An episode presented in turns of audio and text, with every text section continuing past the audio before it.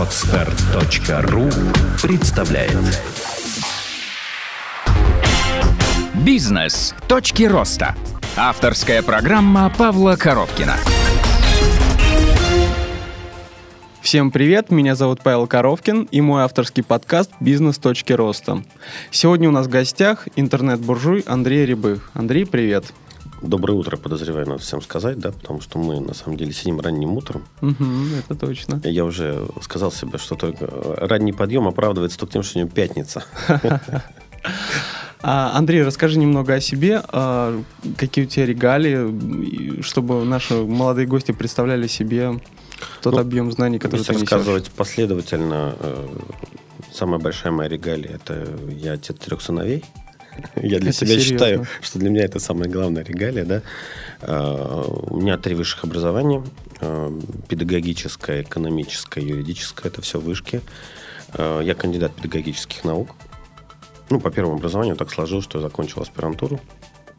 Я собственник, ну вот, если говорить про крупные, это, наверное, три бизнеса, да, это компания Webmaster, это производственная компания, компания SEO Experts, это продвижение сайтов, uh-huh. да, и, наверное, сейчас самое большое направление, которое мы прокачиваем, это издательский дом «Медиакартель». Это набор интернет-СМИ. Угу. Одно из них, например, газета Санкт-Петербурга. Это второе, третье СМИ в Питере. И два у нас больших нишевых проекта, э, которые сейчас охватывают всю Россию, и мы их развиваем еще на две страны СНГ, это Казахстан и Украина. Один из них посвящен новостройкам, второй посвящен банковским продуктам. Ну, кредитный под, угу. удобный подбор кредитно-депозитной сферы. Это интернет-журналы, да? Это интернет, э, это, се, это контентные сервисы, наверное, так их можно угу. обозвать одним словом. Это сервис, который помогает тебе подобрать и сравнить из многочисленного количества предложений да, угу. то, что тебя интересует. В рамках банков это там всякие ипотечные ну, продукты. В рамках банка есть... это кредитно-депозитная тематика. Угу. Да, то есть любая тематика кредитов, это потребы, это ипотека, это автокредиты, самое, угу. что у нас востребовано, либо депозиты. Да, то есть сейчас сложилась такая ситуация, что людей на руках неожиданно там деньги последние несколько лет появились, они стали депозиты вкладывать. Угу. Хотя, судя по росту депозитов, э, э, тренд заканчивается. Потому что когда депозит начинает резко расти, значит, количество денег недостаточно банкам. То есть сейчас я уже видел там 12,5. Да, я тоже видел. Это уже как бы заставляет... А кредитование 11... Я вчера видел вот вообще идеальную картинку. Кредитование от 11,9 а на депозит деньги они по 12 принимают. То есть один и тот же банк, рядом таблички Тут висят. На, надо смотреть, в чем соль, да, то есть там явно где-то что-то в мелким шрифтом такое напечатанное, угу. да, что на, надо внимательно прочитать. А, я автор двух книг. А, первая книжка про интернет-магазин, вторая про манимейкинг. Сейчас приступил к написанию третьей книги. Это будет персональный брендинг, поскольку очень много вопросов в последнее время задают. А, я решил это все систематизировать. Э, ну, я ленивый, ну как, у меня такой есть ленивый способ написания книг. Угу. Я сначала какое-то количество лекций провожу на эту тему. Да, вот ближайшее будет в третьем месте, десятого, по-моему. Как раз она будет называться персональный брендинг. Я вот сначала некоторое время рассказываю людям лекции, потому что лекции позволяют систематизировать вот этот внутренний хаос, который, в принципе, в голове, наверное, у любого предпринимателя ну, мне еще в первом институте, да, донесли светлую мысль, хочешь в чем-то разобраться, учи других. Да, то есть, и поэтому я когда хочу в чем-то хорошо раскопаться, да, uh-huh. я обычно начинаю там готовиться к лекциям, потому что, во-первых, у тебя сразу ответственность просыпается, ты должен в этом разобраться, потому что ты не можешь уронить э, свою репутацию, да. И вот я сижу третью неделю, разбираюсь в брендинге. Ну, вот как бы не сколько брендинг. Брендингом-то я занимаюсь, наверное, уже несколько лет. А вот полез уже в сущности, и получается, что литературы по персональному брендингу угу. практически не существует. Вообще, На русском или в принципе? Вообще практически не существует. И вообще брендингу как, как таковому оказалось даже нет еще 100 лет. Угу. Просто я никогда там э, в самый низ брендинга не лез. Да? Существует достаточно большое количество теорий брендинга, что такое бренд. А, а про персональный бренд это вообще очень, знаешь, похоже на магию.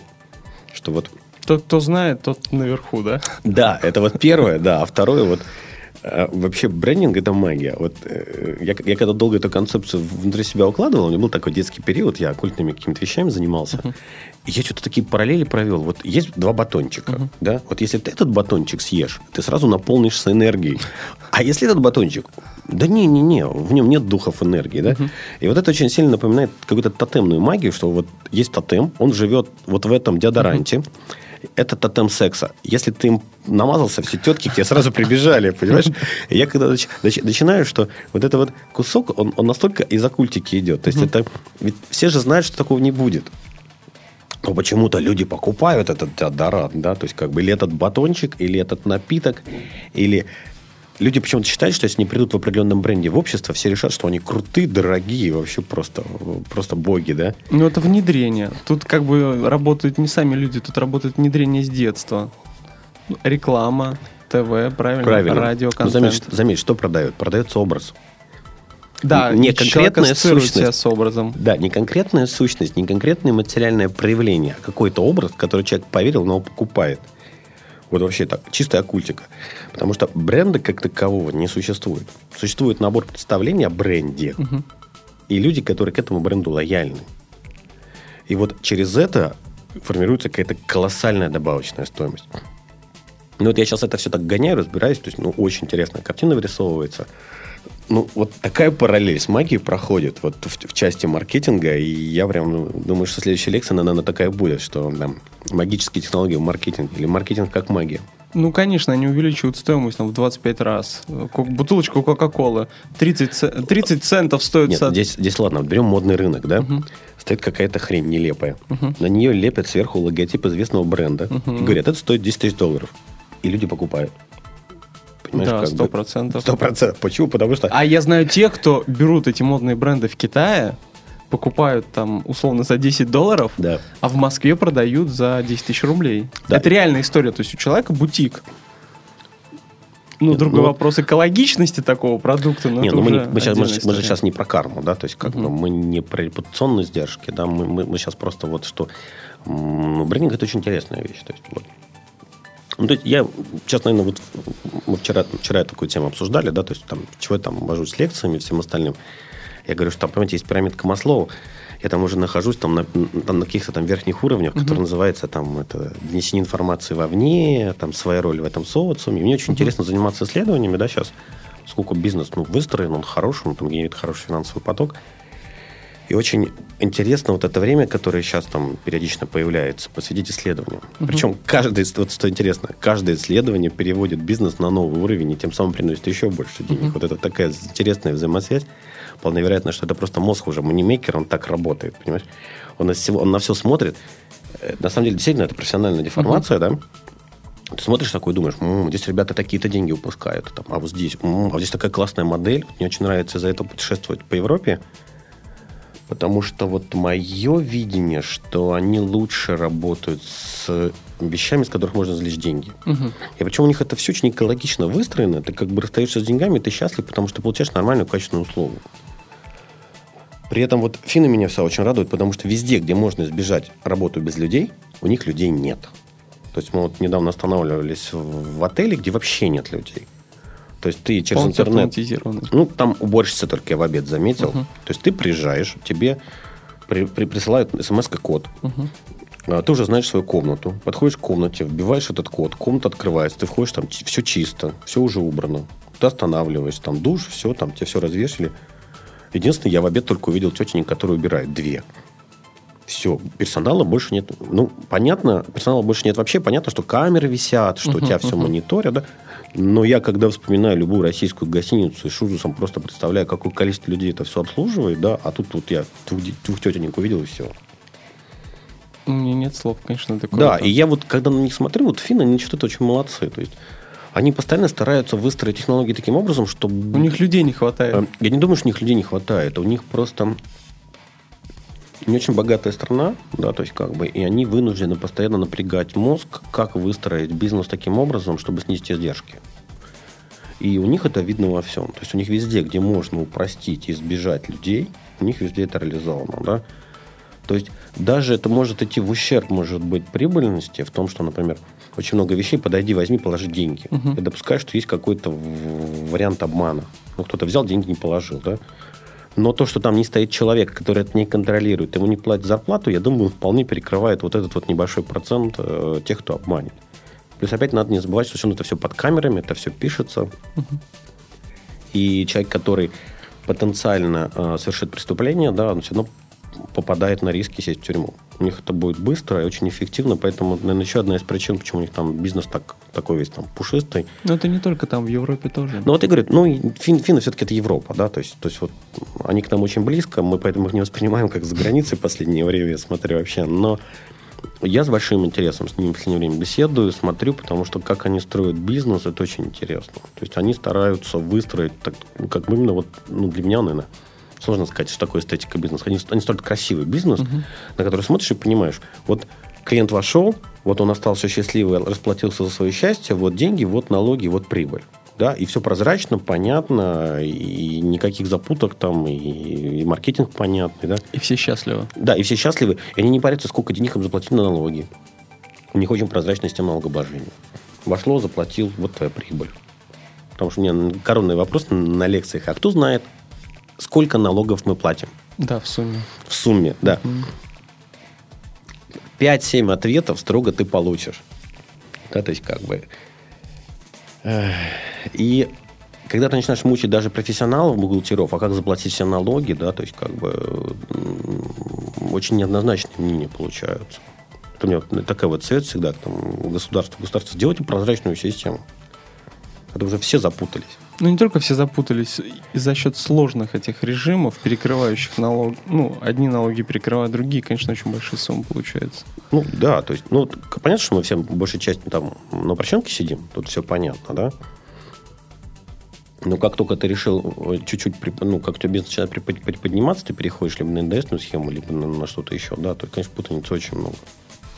Ну вот возвращаясь к нашему основному диалогу, э, Почему ты принял решение писать книги? Это попытка нести знания в общество, попытка меня... реализовать себя, да, то есть вот как личность. А я уже дошел до того уровня, что я пишу книги, ребят, смотрите. Или настолько много вопросов именно в этой сфере, что тебе уже не отвечать, ты как бы даришь книжку. Ребята, держите. А ты знаешь, я в последнее время не мыслю одной задачей, да, то есть я в последнее время стараюсь достигнуть несколько задач одним действием, и вообще что-то я чем больше рассказываю людям, чем больше читаю лекции, понимаю, что, например, даже когда мы говорим mm-hmm. о деньгах, да, э, это, это не единственная цель. Mm-hmm. То есть вот я такой всегда при, привожу метафору. Ребята, вот есть стул, у стула три ножки, да?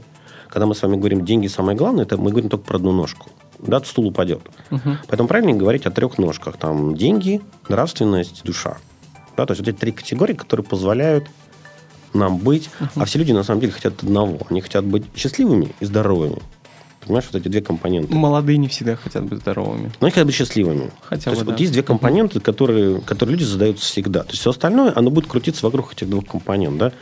То есть для чего им нужны деньги? Для того, чтобы прочувствовать какое-то счастье. Потом они, конечно, откроют, что деньги их счастливыми mm-hmm. не делают, да, то есть как бы. И получается, что когда мы зацикливаемся только на деньгах, нам счастье, здоровье, как бы, ну, мы эти компоненты теряем. То есть для этого надо еще помнить про душу и про нравственность. И то же самое здесь. И никогда одну цель не достигаю. Да? То есть там книжка mm-hmm. пишется для чего? Накопилась куча э, идей, хочется поделиться. Ну, то есть хочется почувствовать какую-то там дополнительную свою значимость. Да? То есть, э, есть бренд, его надо постоянно с ним работать. Да? То есть это такой маркетинговый инструмент. Mm-hmm. Да? Третье. Надо посмотреть новую модель монетизации. Да, то есть как бы, ну, книжный бизнес не мой бизнес. Ну, ты вы с издательством, да, заключал контракт? Да, да, угу. то есть как бы сколько на это можно заработать. Ну, много на это не заработать, ну, задача такая не была. Да, не Издательство такая. все забирает, да? Издательство делится, но все-таки надо понимать, что сейчас люди читать стали меньше. Угу. Да, то есть как бы э, люди сейчас больше предпочитают все на торрентах забрать бесплатно. Еще желательно в аудиоформате. Да, еще, кстати, у меня, да, у меня такая тоже идея, что надо какую-нибудь книжку начитать, послушать. А, книжка пишется для того, что, чтобы ну, там для фана, да, то есть такие тоже куски есть. Угу. А, жалко, что он накопился большой материал, жалко его терять, да, то есть как бы, как бы возникает такое большое количество задач, когда они совпадают у меня в одной точке, я делаю какое-то действие. Делать ради того, чтобы книжку написать, тебе сказать, что молодец, получается, что ты все остальное угу. как бы потерял, да, и ты для этого будешь делать дополнительные шаги. Поэтому я стараюсь несколько задач объединять в одну, да, то есть и достигать эту задачу. Угу. Причем я еще стараюсь с минимальными ресурсами ее достигнуть. То есть как писалась книжка. Э, меня пригласили в Алмату на лекцию. Э, читать им семинар, который посвящен манимейкингу. Угу. Я такой сел, поприкидывал, собирается, э, до этого несколько лекций было выступлений. И вот получается, что собирается набор из 6-7 лекций там, на 4 на 6 часов. Угу. Мы такие посидели, посидели, посидели, посидели. Говорю, давай мы сделаем из этого книжку. То есть мы с собой берем камеру, ставим. Весь мой поток мыслей, который с людьми идет, записывается. Дальше мы отдаем это человеку, который это расшифровывает. Потом это отдаем на литературную обработку. Потому что понятно, что буквальная речь расшифрованная, она, она совершенно нечитаема. Конечно. Потом идет литературная корректура, потом это уже приносят мне, и я уже вижу нормальный связанный текст, который быстренько правлю. Мы очень долго, вот мне захотелось иллюстрации сделать свои, мы какое-то количество времени такое достаточно большое потратили на иллюстрации. Поэтому, в принципе, это была такая, ну, условно, блажь. Ну, хотелось. Вот угу. Мне хотелось книжку с иллюстрациями. Причем с цветными. Ну, твоя же книга. Ну, да, да, да, да, да. Я хотел на обложку свою фотографию, внутри цветные иллюстрации. То есть а, ну, в принципе, всем, кто хочет писать, сразу говорю, иллюстрации не нужны, да, то есть, как бы, это по большому счету исключительно, ну, вот, у меня было время, у меня были деньги, да, то есть, мне хотелось сделать такой вариант, uh-huh. да. Все, то есть, в результате у тебя получился материал, ты его отработал, добавил кейсов уже современных, которые там за эти 2-3 месяца, которые ты отрабатываешь текст, появились. Все, идешь к верстальщику, печатаешь, мы вообще первые, э, мы даже не стали сначала с типографией заморачиваться, мы пошли сразу оперативной печатью, напечатали первый тираж, небольшой, угу. совершенно цветной, все как я хотел. Я посмотрел, сказал, ху, я теперь счастлив. И мы пошли в, в, в редакцию, в издательство. Угу. С напечатанной книжкой уже было намного легче, да, потому что у меня увидел мой хороший приятель эту книгу, это генеральный директор Кваеда, сказал, что ты паришься, он иди в Москву, там есть несколько хороших издательств у нас сложились какие-то там взаимосвязи с Маном, uh-huh. там Мана-партнеры, да, они выпустили.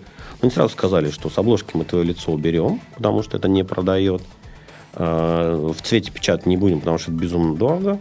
Да, то есть, uh-huh. как бы никто ее тогда не купит, да, то есть они сразу внесли какие-то ограничения, но поскольку я уже отработал все свои какие-то там внутренние тараканы. Твоя да, книга была у тебя в руках. Да, да, моя книга уже была в руках, да. То есть мы спокойно отнеслись в принципе, я очень доволен работой с маном партнером, да, потому что вот мы за этот год были в Украине, в Алмате, и я везде вижу присутствие своей книги, да, то есть особенно меня позабавило, что когда началась украинская конференция, у них прям было два стенда, и на одном стенде прям так замечательно лежала моя книга, то есть они там даже не знали, что я здесь присутствую. Веером, да?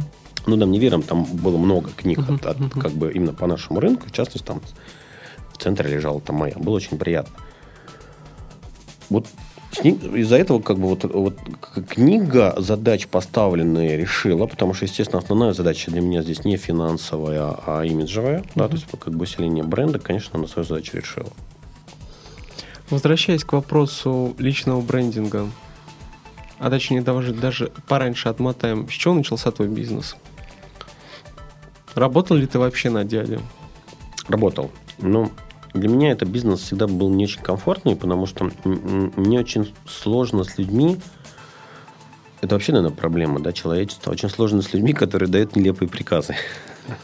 Либо тебе кажется, ну да, если у тебя есть хариз, ну, харизма лидера, как бы. Ну, когда ты маленький, ну, когда ты маленький, молодой, у тебя там 23-24 года, все руководители дают тебе нелепые приказы, понимаешь, независимо от твоего опыта, их опыта. То есть они все дураки по умолчанию. Потому что ты такой гениальный, ты такой умный, ты такой, что закончил вуз, ты знаешь, как делать этот бизнес, понимаешь? То есть вот, вот я, я так сейчас завидую молодым людям, которые так выпустились, потому что у них нет сомнений, понимаешь? И они, благодаря тому, что они эти сомнения не видят, uh-huh. вот эти сложности не видят, нет сомнений, они очень легко пробивают такие достаточно серьезные такие стены, да, и вот с таким интересом вот этот uh-huh. вот короткий период, это вот наверное, человек поступил в ВУЗ, годика 2-3 потерся, и после этого он какой-нибудь обычно вписывается в бизнес. 20-23. Да? да, да, да. И вот, вот эти два года э, э, бывает, ну, так, такой у людей, такой рост бывает. Вот, это, это очень такой, такой золотой возраст. Да? Человек приходит, у него глаза горят. Он еще не знает, как здесь на самом деле сложно, и благодаря этому может увидеть то, что мы не видим. У меня бизнес был случайный. Во-первых, я бизнесом занялся очень поздно. Угу. То есть вот у меня был Первый бизнес – это журнал. У меня есть хороший приятель. Он пришел сказал, слушай, давай выпускать журнал юридический. Мы долго-долго-долго с ним гонялись. Ну, полгода или год мы эту идею обсуждали, э, нашли хорошую нишу, все, выпустили журнал. Ну, в результате мы два года его попускали, не смогли вывести в плюс, он закрылся. А мой вот личный, мой личный бизнес такой, это компания Webmaster, 99 год. Я работаю проректором в одном из частных вузов. Мы сталкиваемся с проблемой создания сайта. Uh-huh. Тогда сайт это было классно, экзотика. Ну, мы такой прогрессивный вуз. Uh-huh. Ну, я встречаюсь с рядом разработчиков. Тогда компании практически на рынке uh-huh. не было. Был Петерлинг, который уже, по-моему, закрылся, как веб-студия. Ну, его купили, по-моему. Ну, да, ну, тогда это ну, Петерлинг, о. А, был WebPlus. Знаете, кто помнит такую компанию. И я пошел по частникам. Мы нашли несколько частников, и когда я начал проговаривать, что на рынке творится бюджеты, я понял, что какой-то фантастический бизнес. Угу. Средний проект начинается от 1000 долларов, а 1000 долларов это тогда было космические деньги, потому что зарплата была 100-150 долларов у людей, вот там секретаря, да. Хороший специалист был 300-400 долларов. И мы, я так посмотрел, думаю, какой классный рынок-то растет. У-у-у, а что-то мы его мимо пропустили. Надо здесь делать бизнес. Обязательно. Да.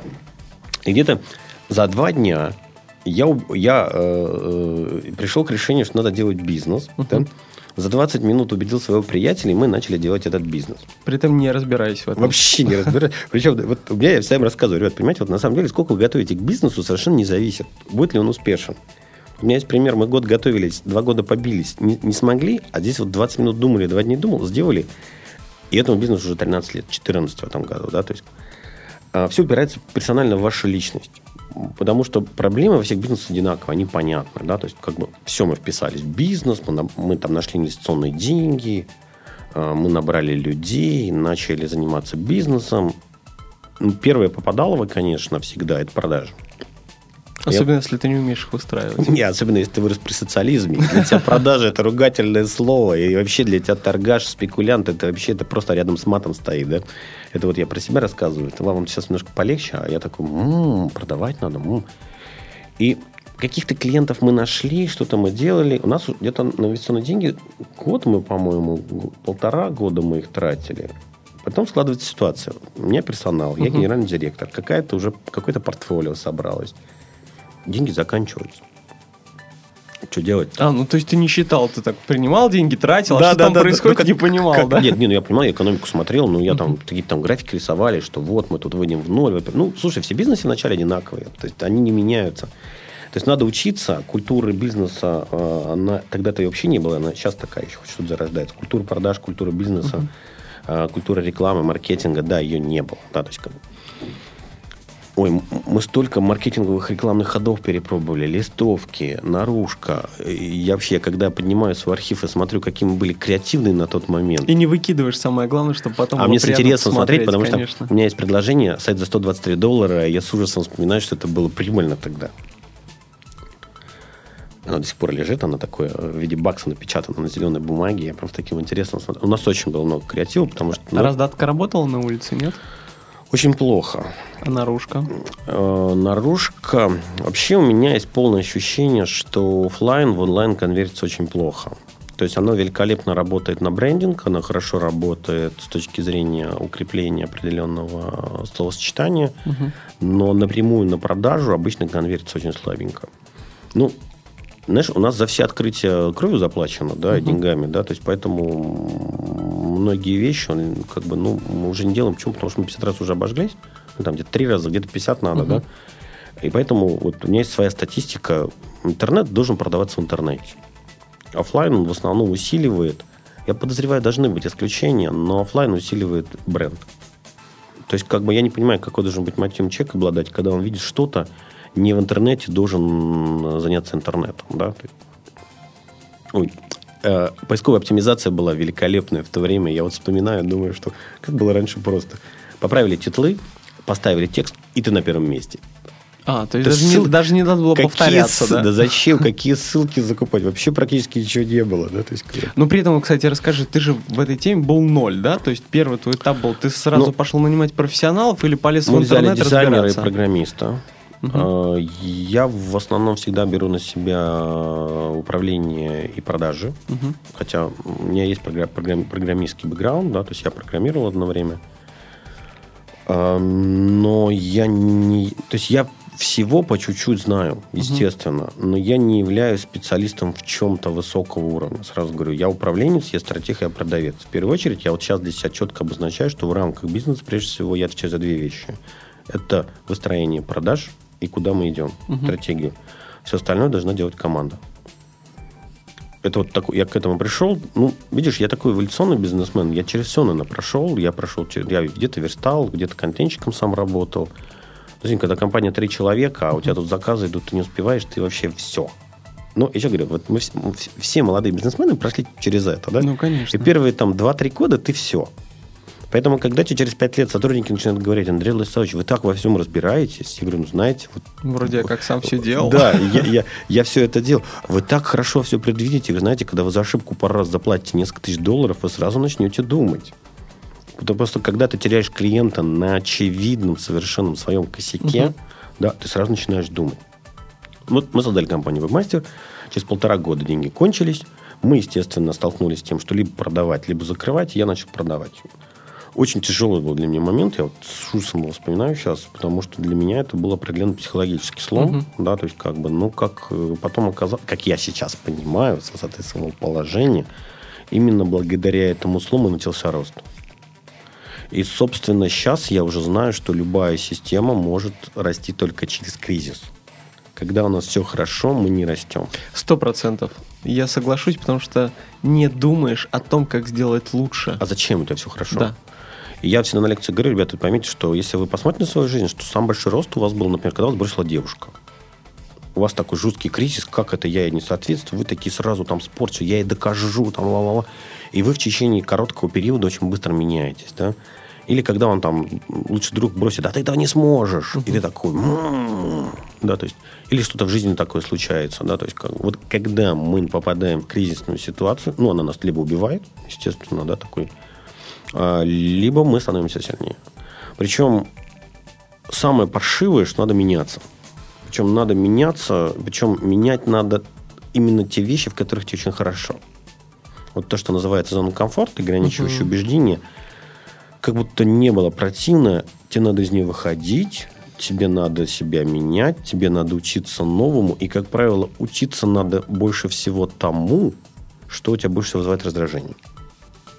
Это сто процентов, и когда выходишь Продажи, из зоны... коммуникации, да. люди, отработка негативной связи от клиентов, недовольство их твоим продуктом, э, и еще массу всего.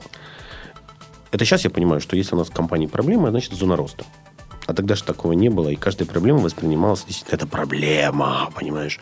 А сейчас, ага, у нас проблема. Значит, здесь мы что-то упустили.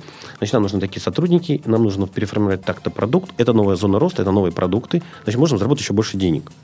Меня замечательный приятель меня этому научил. Он сказал, Андрей, самые большие деньги там, где самые большие проблемы. Поверь, если у людей есть проблемы, они готовы расстаться с деньгами. И поэтому самые большие деньги ты можешь заработать там, где больше всего проблем. Я говорю, там же тяжело. Он говорит, так классно, конкуренции меньше. Да, кстати, по поводу тоже интеллектуального бизнеса. Чем сложнее бизнес, тем больше на нем можно заработать. Казалось бы, розница, да?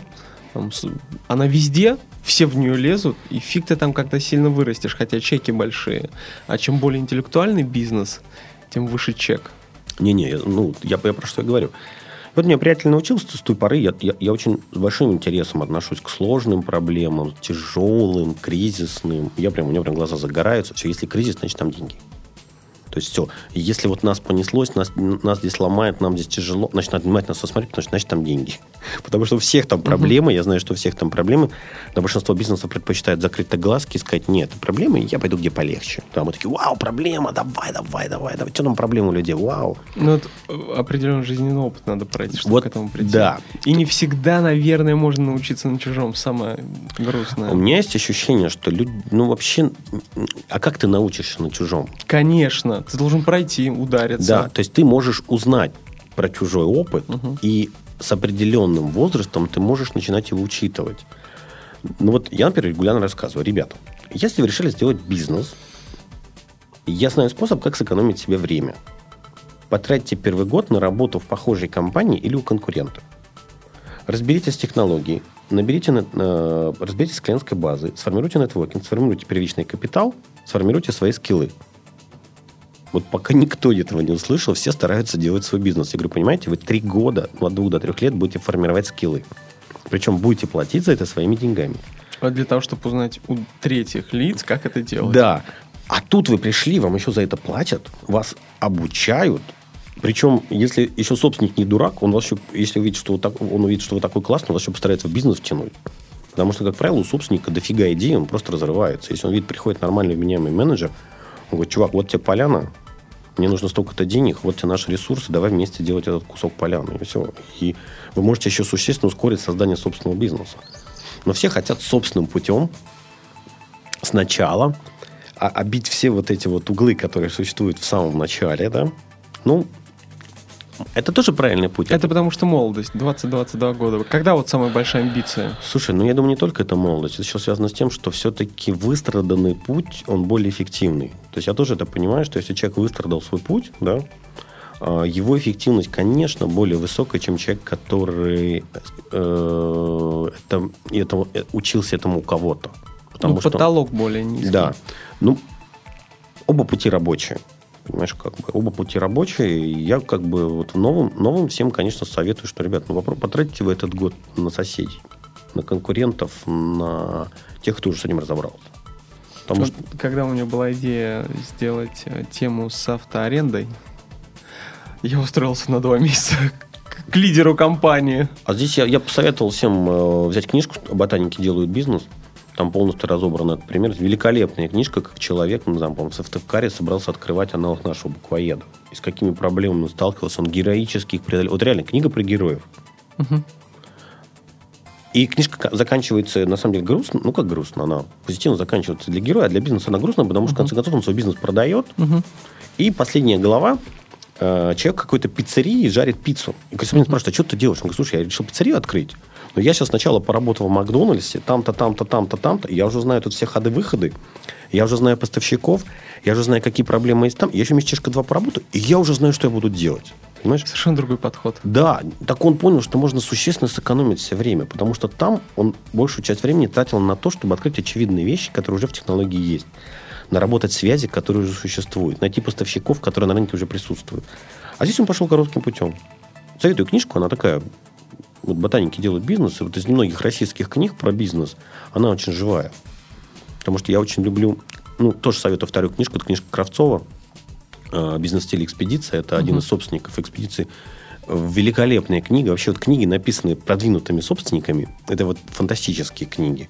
Ну, при том есть собственники, которые пишут, типа, знаешь, вот э, о своем бизнесе, а есть люди, которые передаются внутренний опыт. Ну, вот Кравцов... как раз бизнес э, в стиле экспедиции, это именно такая да, книга. Да, Кравцов великолепный. Первая часть, я прям, ну, я, я, я купил сразу три штуки, раздал всем ведущим сотрудникам, сказал, вот, читайте, потому что я вот давно такого не встречал. Потому что я достаточно много бизнес-литературы пропускаю. Но вот Чичваркинская книжка интересная, но она немножко у нас для нас уже устаревшая. Написал ее не он. Но она немножко устаревшая с точки зрения, что у нас вот этот вот первичный период накопления капитала уже не очень актуален. Да? Тиньковская книга, у него же две э, про бизнес мне его не понравилось. Ну, это личное, да? Вторая, которая. Вторая, да. А первая интересная. Я вообще с большим интересом читаю автобиографии, и мне было приятно, что Олег совершенно честно э, рассказал, как он рос. Потому что всем понятно, что все, вот то поколение, оно выросло из спекулянтов, никуда им оттуда было не деться. Я проскочил чуть-чуть, угу. чуть-чуть проскочил, да, потому что я это все видел, но не успел в это войти, потому что был еще слишком маленький. Хотя у меня есть приятель, бизнесмен, который уже в пятом классе торговал жвачкой во все. Ну, это склад ума. Да, ну вот я, я этот... Ну, я вообще очень поздно занялся бизнесом, на самом деле. Вот я завидую всем своим сотрудникам на, на эту тему, потому что я начал заниматься бизнесом в 29 лет.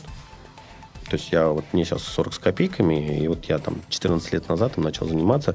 И когда я смотрю на своих сотрудников, там 23, 24, 25, и они уже занимают нормальные должности, там, руководят крупными проектами, вот мне завидно, потому что 30 они уже наберут очень много ресурсов, да, и там к 40, к 50 они могут стать уже очень значимыми. Как людьми, так и бизнесменами, так и реализовать себя, так и те вызовы, которые они могут принять, они будут, конечно, намного значимы. Ну, хорошие сотрудники чаще всего остаются хорошими сотрудниками. Ну, есть, пар... не, ну, почему? есть партнеры, есть люди, которые... Но это не бизнесмены, это люди, которые выросли внутри бизнеса, а, Ты знаешь, хороший, и стали партнерами. Хороший операционист – это, это круто, Это главное, наверное, что нужно бизнесмену, потому что бизнесмен, по сути, он очень хаотичен. Да, то есть я вот, например, ну, я же вижу, как я влияю на бизнес, угу. да, и я понимаю, когда мне надо уйти вот сейчас, угу. вот почему? Потому что э, собственник, он всегда опережает бизнес на месяц, на год, на полгода, да, то есть он такой пришел с идеей, так, я все придумал, начинаем делать. Ну ладно, месяц-два люди при- привыкают к этой идее и начинают делать, а он-то уже, для него это уже прошедшее. Uh-huh, uh-huh. Он только прибегает, так, ребята, я уже знаю, что будет дальше, начинаем делать это. Народ такой еще с этим не разобрался, uh-huh. а тут ему новое, да. Uh-huh. И вот этот кусок надо в себе всегда видеть, да, и понимать, что ты как собственник очень сильно опережаешь свой бизнес, uh-huh. своих сотрудников. Тебе надо периодично себя из бизнеса изымать. Поставил задачу, поставил KPI, и пока KPI не появится, не надо больше ничего грузить сотрудников. Там, если у меня раньше порог видения бизнеса был год-два, сейчас я могу на пять лет рассказать, куда можно двигаться. Да? То есть, понятно, что будет постоянно корректироваться, но у меня уже картина там есть, там, вот, как мы будем в этом регионе идти, как мы в этот регион можем войти, как мы можем там, с Украиной, с Казахстаном работать. У меня картина есть. Я знаю, что если я сейчас начну грузить uh-huh. сотрудников, что будет через два года, он окончательно потеряется. Поэтому я э, э набрался хороших операционистов, uh-huh. да, которые внутри компании выросли, которые принимают там, вот этот главный удар на себя и способны довести э, конкретную задачу до результата. По большому счету, нормальному собственнику и предпринимателю достаточно э, в одно лицо uh-huh. создавать и новый бизнес, и новую идею придумывать, и все остальное. А вот реализантов нужно несколько. Ну, это сто процентов хорошая команда и хороший лидер команды, они способны свернуть горы. Ну, нужен, нужен креативщик. То есть человек, который именно предприниматель. Сочетание, сочетание вот этого, как ты называешь, операциониста, который четко, качественно Вот операционистов нужно, вот операционистов чем больше, тем лучше. Потому что вот я когда сижу, я, например, приезжаю за границу, у меня там 50 новых идей, на чем можно заработать денег. Но я понимаю, что у меня людей нет. Да? То есть у меня нет человека, которому скажу, слушай, вот я абсолютно такую классную идею, деньги у нас есть, я понимаю, как продвигать. Но вот, вот эта вся рутина, которой он занимается полгода-год, мне лень. Ну, не только лень, у тебя уже другие компетенции. Честно, лень. Я вот, я себе не вру, да, то есть я, я, я стараюсь с собой говорить очень искренне, да, то есть я знаю, что мне откровенно уже лень. Я знаю, то есть, если мне прижимает с точки зрения денег, uh-huh. я же могу себя заставить это делать, да, но чаще всего, знаешь, ты уже когда сидишь, что это некомфортно. Блин, это же все сначала, это же сейчас опять реклама, это сайт, это сбор, это сбор лидов, эти лиды в стране отдела продаж. То есть ты уже пять раз это здесь делал, уже скучно. Это как с лекциями, понимаешь? Я когда третий-четвертый раз читаю лекцию на одну и ту же тему, да, потому что есть там, например, востребованные очень темы, uh-huh. мне скучно. Я все время стараюсь ее поменять местами, сделать, другой тональности рассказать, или вообще не рассказать не эту лекцию, а другую, которая в данный момент мне интересна, uh-huh. да. И мое наблюдение, что предприниматель – это человек, который любит новые вещи. Ему очень некомфортно повторяться. Это такой вопрос о Тинькове. Там уже каждые 3-5 да. лет меняет свой да. бизнес.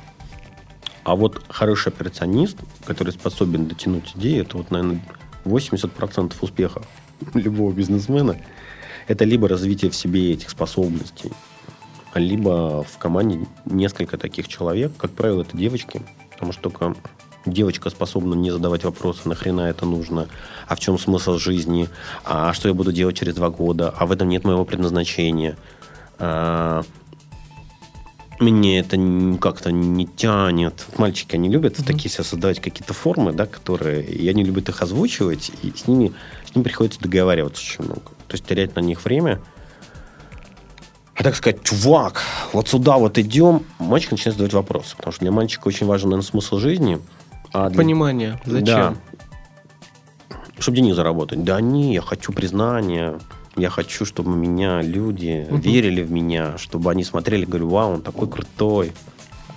Ну, всего понемногу. Слушай, еще такой тебе вопрос. А, у тебя интернет-бизнес очень хорошо развит в сфере интернета. Как, э, и вот как раз ты говорил о брендинге, ты сейчас этим плотно занимаешься. Многие хотят да, то есть построить свой собственный бренд в интернете. С твоей точки зрения, насколько это сложно и каким необходимо обладать качествами, чтобы ты стал таким вот э, известным человеком? Нужны ли для этого качества? Знаешь, лидерами становятся или рождаются? То же самое. Ну, во-первых, э, нет сложных вещей. Угу. То есть вот в моей парадигме мира нет понятия сложного. Угу. Да, есть такое понятие, как сколько ресурсов нужно потратить на достижение той или иной цели. Мы когда, я когда был у консультантов лет пять, наверное, назад, Они мне такой, Андрей, вспомните самые сложные моменты вашей жизни. Я такой, знаете, у меня таких моментов нет. Они такие, скажем по-другому. Были ли в вашей жизни ситуации, когда вы тратили очень много ресурсов? Я говорю, были. О, это называется сложно. И ты понял, да? Да, я понял, говорю, вау. Потому что я же знаю, что все, что в жизни дается, он дается какой-то целью. Да? То есть у меня очень такая конструктивная психология мира. Ничего не сложного. Да? Несложно обойти мир, надо ставить всего лишь ногу перед ногой. Это относится к любой задаче, да? Может быть, ты вот расскажешь, как ты так простроил вот про его, персональный, да? Про персональный угу. брендинг. Что такое бренд вообще по сути? Бренд – это определенные обещания и количество аудитории, которые эти обещания приняла угу. или разделила. Вот, собственно, все, да? Если ты хочешь строить персональный бренд, какие обещания ты хочешь транслировать?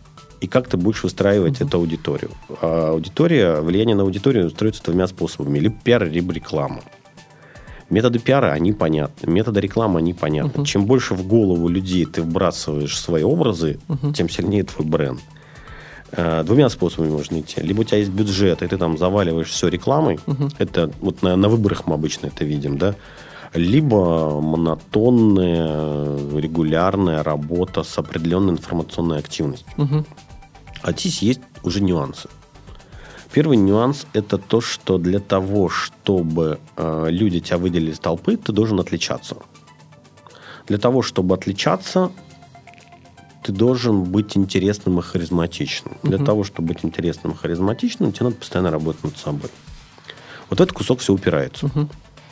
Потому что человек, по сути, ленив, работать над собой он не хочет, а расти хотят вообще единицы. Да? И когда они приходят на различные семинары, тренинги, э, отдают кучу денег за устранение персонального бренда, да, им же никто не говорит эту главную тайну, что, чувак, персональный бренд – это ты.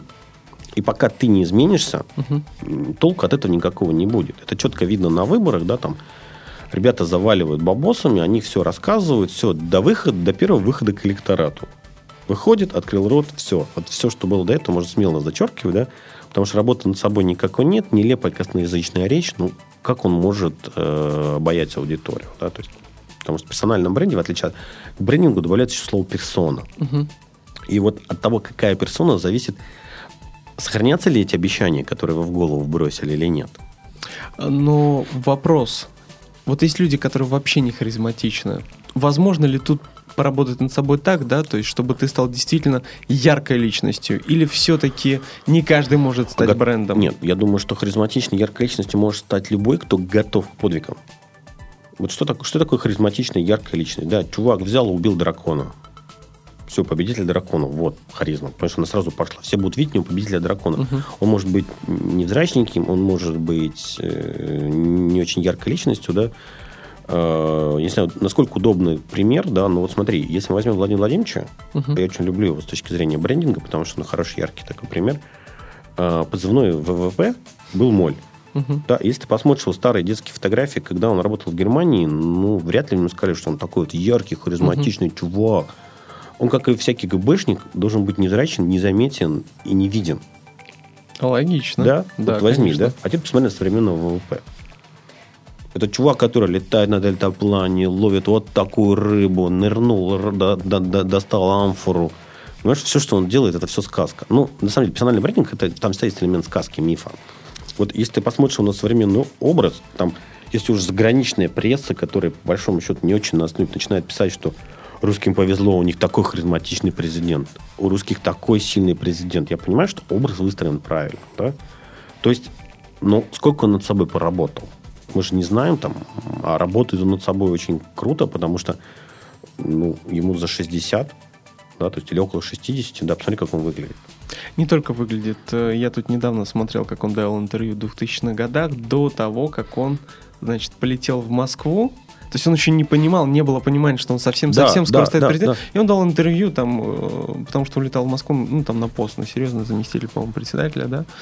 Я видел это интервью, и речь выстроена по-другому. Виден гигантский рост. Так Гигантский вот, рост. Вот, вот, вот, когда люди говорят, что я такой вот серый, такой невзрачный, смотрите на Владимира Владимировича. То есть, как бы можно по-разному относиться к этому человеку. Я там не за него агитирую, не против, да, а к тому, что посмотрите, как человек вырос. И он вот тот то, то, то, какую работу он над собой проделал, показывает, что, в принципе, любой человек может стать харизматичным. Да? Но для этого надо побиться с драконом, победить, да, там, выстроить что-то серьезное, сделать какое-то социальное значение. То есть нужны подвиги. На самом деле, как персональный бренд формируется через подвиги. Вот, например, берем там, не знаю, там, Пашу, да, то есть как бы Турова. Э, по-разному можно относиться опять к нему, uh-huh. да, но основная составляющая его бренда это создание самого круп... самой крупной социальной сети Рунет. Да, то есть там много неоднозначных вещей, много сложных, но при этом вот этого составляющего ты все равно никуда не денешь. Да? Чем значимый подвиг. Вот кто знал о Сноудене? Что есть такой чувак, да? А сейчас э, эта фамилия патентуется в Китае как э, бренд для, по систем безопасности или систем прослушки, я не помню. Они все патентуют как бренд, да? То есть человек сделал подвиг. Ну, для них он угу. шпион, для нас он разведчик. Все правильно.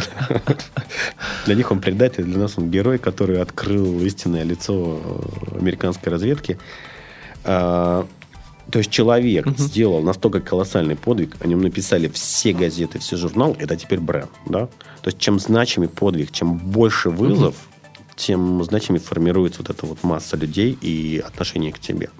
Поэтому вообще, на мой взгляд, не бывает серых людей. Да, то есть, как бы, вот про мужчин нет такой пословицы. Есть такая хорошая пословица про женщин, что не бывает некрасивых женщин, бывает недофинансированные. Понимаешь? Угу. И вот для мужчин такая пословица тоже должна существовать, да, то есть любой человек сам кует свое счастье. Возьми и накуй, да, то есть, как бы, угу. хочешь меняться, понятно, что если тебе природа изначально не дала сильных угу. качеств, тебе придется работать больше, чем всех остальных. Но, как следствие, ты станешь сильнее, чем все остальные. Вообще люди, которым природа изначально дает очень много преимуществ, как правило, не так успешны, как троечники и серые люди. Это сто процентов. Поэтому радуйся, что природа тебя изначально не грузанула и сказала, так вот тебе красивая внешность, талант и все остальное. А теперь попробуй с этим что-нибудь сделать. Попробуй денег заработать. Да, да и ты такой начинаешь метаться, такой, а, а, может на скрипке играть, а может мне в кино пойти, да? А, Смотри, Андрей, наше время потихоньку подходит к концу. Я хотел бы тебе задать ключевой вопрос. А, расскажи мне вот э, про основные точки роста твоего бизнеса. Какие вещи, может быть, ты понял вот на пути этих 14 лет, внедряя которые вот твой бизнес начал расти? Либо ты сам начинал расти, либо происходили серьезные изменения в твоей жизни? Ты знаешь, на самом деле, вот если честно смотреть на, на, на как бы бизнес, можно условно разделить на, на две части. То есть, когда тебя, меня росли исключительно мотивация, условно, давай скажем, не плохой, хороший, а uh-huh. там ситхи джедаи. Uh-huh. Вот, вот когда мотивация ситхов росла, да, почему? Потому что один из самых колоссальных кусков роста моего бизнеса был обусловлен жадностью. Понимаешь, как бы в какой-то момент у нас было три учредителя в бизнесе, я понял, что они там в самом начале поработали, поработали, а потом разбежались по своим бизнесам. А я, как генеральный директор, там во все вкалываю. Я такой вкалывал, вкалывал. И приходится... И потом понимался, что с ним постоянно приходится делиться. И мне вот жаба постоянно душит. Что я такой один работаю. Они же вроде учредители. И не половину, самое главное, как да, я понял. Да, да, да. И я такой постоянно... И мне даже жаба душит и душит. И я так смотрю, что меня постоянно это останавливает в развитии. Я, честно, приехал и сказал, пацаны, вот такая тема. Давайте думать, как я вас все выкуплю. И пацаны такие, послушали, ну, я аргументи... ну, я честно рассказал. Вообще, э, честность в переговорах, она чем хороша? Потому что, когда человек понимает, что ты транслируешь искренне свои намерения, он начинает принимать решения, исходя из того, что ты ему транслировал. Mm-hmm. И, как правило, он пытается с тобой договориться, потому что он понимает, ну, в данной ситуации, если мы не найдем пересечение, то бизнес, скорее всего, загнется. Mm-hmm. Да, и вот э, мы со всеми договорились. То есть я со всеми договорился. Э, я выкупил доли в бизнесе. Mm-hmm. Был очень тяжелый период, потому что по большому счету, я полтора или два года работал только на то, чтобы расплатиться долгами. Очень тяжелый период. С другой стороны, это период, который максимально мне развязал руки и позволил перевести бизнес на новый уровень. Поэтому я когда говорю, что, понимаете, как бы ну, как мотивация засидков, она позволяет человеку расти. Да? Единственное, она не делает вас здоровым и счастливым. То есть вот, если брать с позиции Следующий кусок, который мне так резко дал следующий пендель, за жабой, да, это было понимание, что ты есть твой бизнес, и тупишь ты, тупит бизнес. Растешь ты, растет бизнес. Угу. Да, это было такое очень большое для меня открытие, когда я наложил там свои проблемы на бизнес, бизнес на себя, понял, что в основном бизнес не растет, потому что я не расту, потому угу. что у меня есть приятель, который ровно на этом же рынке, ровно в таких же условиях, при этом начав позже меня на несколько лет, вышел на значительно больше финансовые показатели. Значит, причина как бы во мне. И я по головой покрутил, покрутил и пошел на тренинги личностного роста. Это был, наверное, второй такой очень жесткий для меня кусок, потому что это были такие вворачивающие тебя тренинги, в котором ты неожиданно понимаешь, что ты подонок, скотина, сволочь, и вообще ты мотивируешься совершенно не тем, что ты себя накручиваешь, угу. но вот именно с той поры я перестал себя врать. И у меня сразу все упростилось. То есть, если я хочу заработать денег, я себе честно говорю, я хочу заработать денег. И не надо тут никаких альтруистических подоплек или каких-то там вещей, связанных с благотворительностью. Вот мы здесь зарабатываем денег. То есть, если я хочу пожрать, я себе так и говорю, то есть я хочу еды в данной ситуации, или я хочу получить больше власти, больше влияния. Я вот честно себе говорю, то есть я не могу это транслировать людям. Могу транслировать, могу не транслировать, угу. но себе я в время стараюсь быть искренним. С того момента это был какой-то следующий скачок, потому что сразу стали понятно, где ограничения, где ты себя по мозгу куда-то не впускаешь, да, то есть и снимая эти ограничения, ты пошел дальше. Я очень много работал со словом страх. Это вот, наверное, один из самых базовых э, тренингов роста, который мне очень серьезно помог. Угу. Это работа со страхами. И вообще я смотрю, что большая часть того, что нас не пускает вверх, это страх. Страх, как я выгляжу в чужих глазах. Страх, что скажут обо мне люди. Страх новых изменений в своем бизнесе. Понимаешь, uh-huh. вот это все нас постоянно ограничивает. Я с той поры, у меня есть такая мантра, что страх не делает нас сильнее, поэтому бояться бессмысленно. То есть, или страх не моя ключевая компетенция. Понятно, что как всякий человек, страх где-то остается, да, но я всегда стараюсь с ним очень быстро разобраться. Да. После этого, после того, как я вот здесь качнулся, здесь качнулся, рост пошел уже за счет каких-то вещей, связанных с пониманием, что будущее, оно создается тобой. То, что будущее, оно вот уже сейчас, то есть и большая часть будущего уже в прошлом на самом-то деле уже создана. Если ты хочешь получить нормальное будущее, давай сейчас серьезно напрягайся. А потом для меня было большим открытием, что не надо искать в бизнесе никакой миссии, которая нам рассказывают учебники маркетинга, а можно просто поставить на коротком периоде конкретную сумму денег. Угу. Ой, я так долго с миссией. Вот это время, которое я потерял на несколько лет на поиск миссии компании. Угу. Это, ну, тоже надо было надо пройти. Потом я плюнул, сказал, а вот если, например, поставить миллион долларов, вот тупо, вообще не париться, миллион долларов. Не помню, после какого семинара когда ко мне пришло. Я поставил эту сумму и начал считать, а есть ли на рынке такие деньги? И когда я посчитал и понял, что на текущем рынке веб-разработок таких денег не заработать, ты понял, что твоя мечта не реализуема. И я понял, да? что в данных условиях вообще все не реализуемо. И я начал искать рынки и понял, что я вообще занимаюсь ерундой. Такие деньги есть на двух рынках. На рекламе и чуть-чуть на SEO. И надо, надо быстрее закрывать веб-разработку и идти на рынок рекламы. И мы за два года полностью изменили структуру бизнеса. Мы практически за, закрыли маленькие, средненькие проекты угу. и оставили, сказали, вот у нас там от миллиона рублей приходите. Угу. И, правда, эти проекты уже закрыли, потому что, когда мы сравниваем рентабельность, которую приносят люди на своих проектах и на клиентских, она несоотносима вообще. Потому что на своих проектах ты такой, раз, раз, раз, раз, что-то сделал, о, деньги пошли, так. А, а вот если, например, мы вот эту рекламу берем, поставим вот эту, ага, а вот, например, если ценз поменять с, с директом, uh-huh. ага, а если вот здесь вот немножко пооптимизировать объявление, uh-huh. и каждый этого шаг увеличивает, ну или уменьшает твою доходность, да? С клиентом вообще никакой связи нет.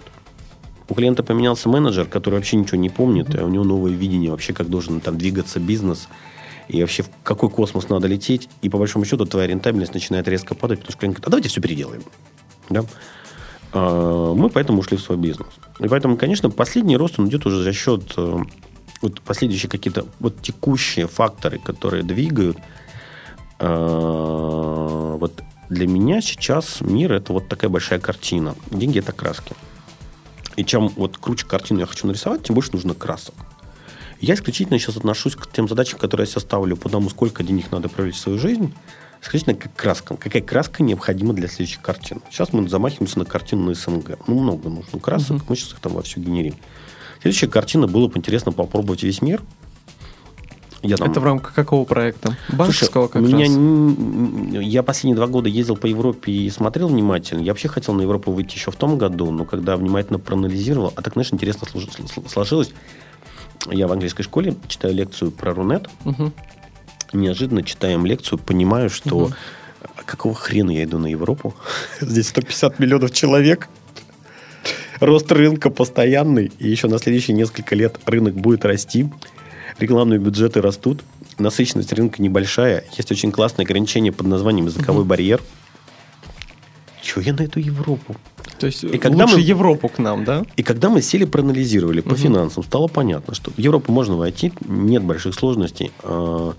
Большая самая проблема это в том, что туда вход будет классический. Классический маркетинг, классическая реклама, угу. классический sale, selling, классическое выстроение бизнеса. Угу. Ты это не сделаешь дешево. Когда ты приходишь там на тот же рынок любой республики СНГ, видишь, что здесь ровное поле, или это мы минус 5 лет, минус 3 года, ты понимаешь, что здесь будет, куда они пойдут, какие здесь будут бюджеты, да? Ты, ты понимаешь, что сейчас можно вклиниваться за копейки, через 2-3 через года будет вот такая-то картина, uh-huh. да? И после этого мы немножко подправили стратегию. Э, я решил, что мы сначала в ближайшие несколько лет разберемся с Россией, с СНГ, uh-huh. и после этого только будем смотреть на Европу, потому что в Европе за 23 года ничего не изменится. Самое интересное, вот, вот например, я даже по тем же новостройкам смотрю, что вот если Москва, Москва заработала практически сразу, угу. то провинциальные города пока со скепсисом относятся к интернету. Я понимаю, что еще год-два они будут там смотреть Догоняют. на это, догонять, да.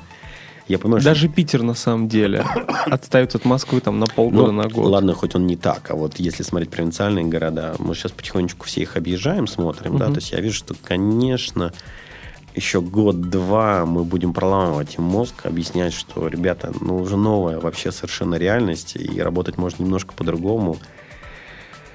Но это очень интересно. Это очень интересно, потому что действительно масштабы России, они колоссальны. Мы недооцениваем нашу страну. Мне еще, знаешь, что очень сильно uh-huh. помогло понять? Это беседы с предпринимателями европейскими и финскими. Uh-huh. Они все хотят в Россию, понимаешь? А мы туда. Да. Я когда начинаю говорить, а зачем? Они говорят, да, я говорю, ребят, у нас такие риски, там, у нас там угу. чиновники, у нас там законы. Французы, по-моему, последний раз хорошо сказали, Андрей, простота входа на рынок и рентабельность, которая есть на вашем рынке, полностью перекрывает все риски, которые вы транслировали. Я такой, чувак, я вот реально не о том думаю. И мне, конечно, это очень сильно помог, uh помогло понять, что на самом деле мы недооцениваем свою страну, uh да, мы все время куда-то рвемся, я когда с ними это обсуждаю, говорит, Андрей, понимаешь, если ты там можешь выстроить бизнес, то делай его здесь, потому что говорит, с теми же вот затратами, которые делаешь там, uh-huh. здесь это все выстроится в разы быстрее, с большей рентабельностью. Когда мы понимаем вопрос стабильности, вопрос предсказуемости, они говорят, ну да, есть такие риски. В любом бизнесе есть. Они у вас покрываются рентабельностью. Да. Все. Как бы, а ну, говорит, ну, говорит, не бывает, когда все хорошо. либо риски, либо рентабельность. Но их устраивает. Вот финны с большим интересом, очень много компаний смотрят. Европейские очень. Все хотят на этот рынок. Все смотрят, что здесь есть деньги, что здесь очень мало сервисных выстроенных бизнесов, здесь э, очень мало качественных услуг оказываемых. Конечно, все сюда хотят. Ну, это вот, знаешь, как бы внутри такой варишься. И ну да, эти... мы не ценим то, что мы да, имеем. Да, да, да, да. А потом так послушаешь умных людей, понимаешь, зачем ты туда идешь? И вот в последнее время, конечно, мне больше интересно СНГ. Я с большим интересом сейчас езжу по России, э, езжу по странам СНГ у нас какая-то колоссальная страна, потому что мы слетали в Иркутск, туда из Питера лететь 6 с лишним часов. Угу. Лететь 6 с лишним часов. И это только середина нашей страны. Угу.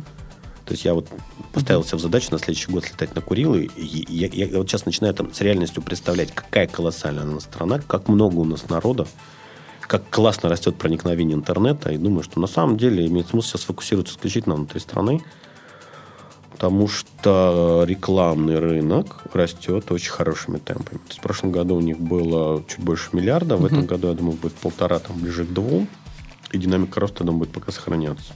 Ну, это вот хороший совет нашим молодым предпринимателям, которые тоже постоянно хотят э, куда-то уехать, что-то сделать за границей лучше, в Америке круче, там реально, и все постоянно... Все зависит от задачи. Понимаешь, как бы, если мы говорим про стартапы, наверное, действительно Америка, Америка Европа лучше выстроила э, экосистему.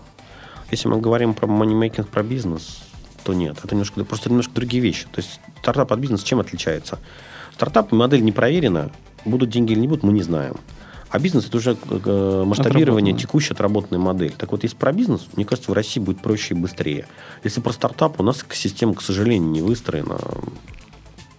И будут ли ее строить, непонятно.